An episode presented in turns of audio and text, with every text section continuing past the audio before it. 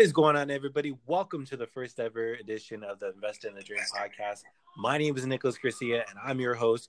And I'm joined, as always, by my co-host, Brenda. Hello, everybody. We started this podcast because we saw a huge pause in growth of young adults. We wanted to encourage you to dream and achieve what others might see as unrealistic and out of the norm. You know, typically we see a lot of young people coming out of high school and college lacking confidence in themselves. And that's causing them to set very small goals. So what we want to do is, you know, whatever took away your confidence, we want to give it back to you tenfold. We believe that you can make the rest of your life the best of your life, and we want to be able to show you how. Our plan is to provide full transparency of how we're doing with our personal goals in the form of live accountability and genuine conversation, so you guys can have a tangible community you can tap into to be inspired.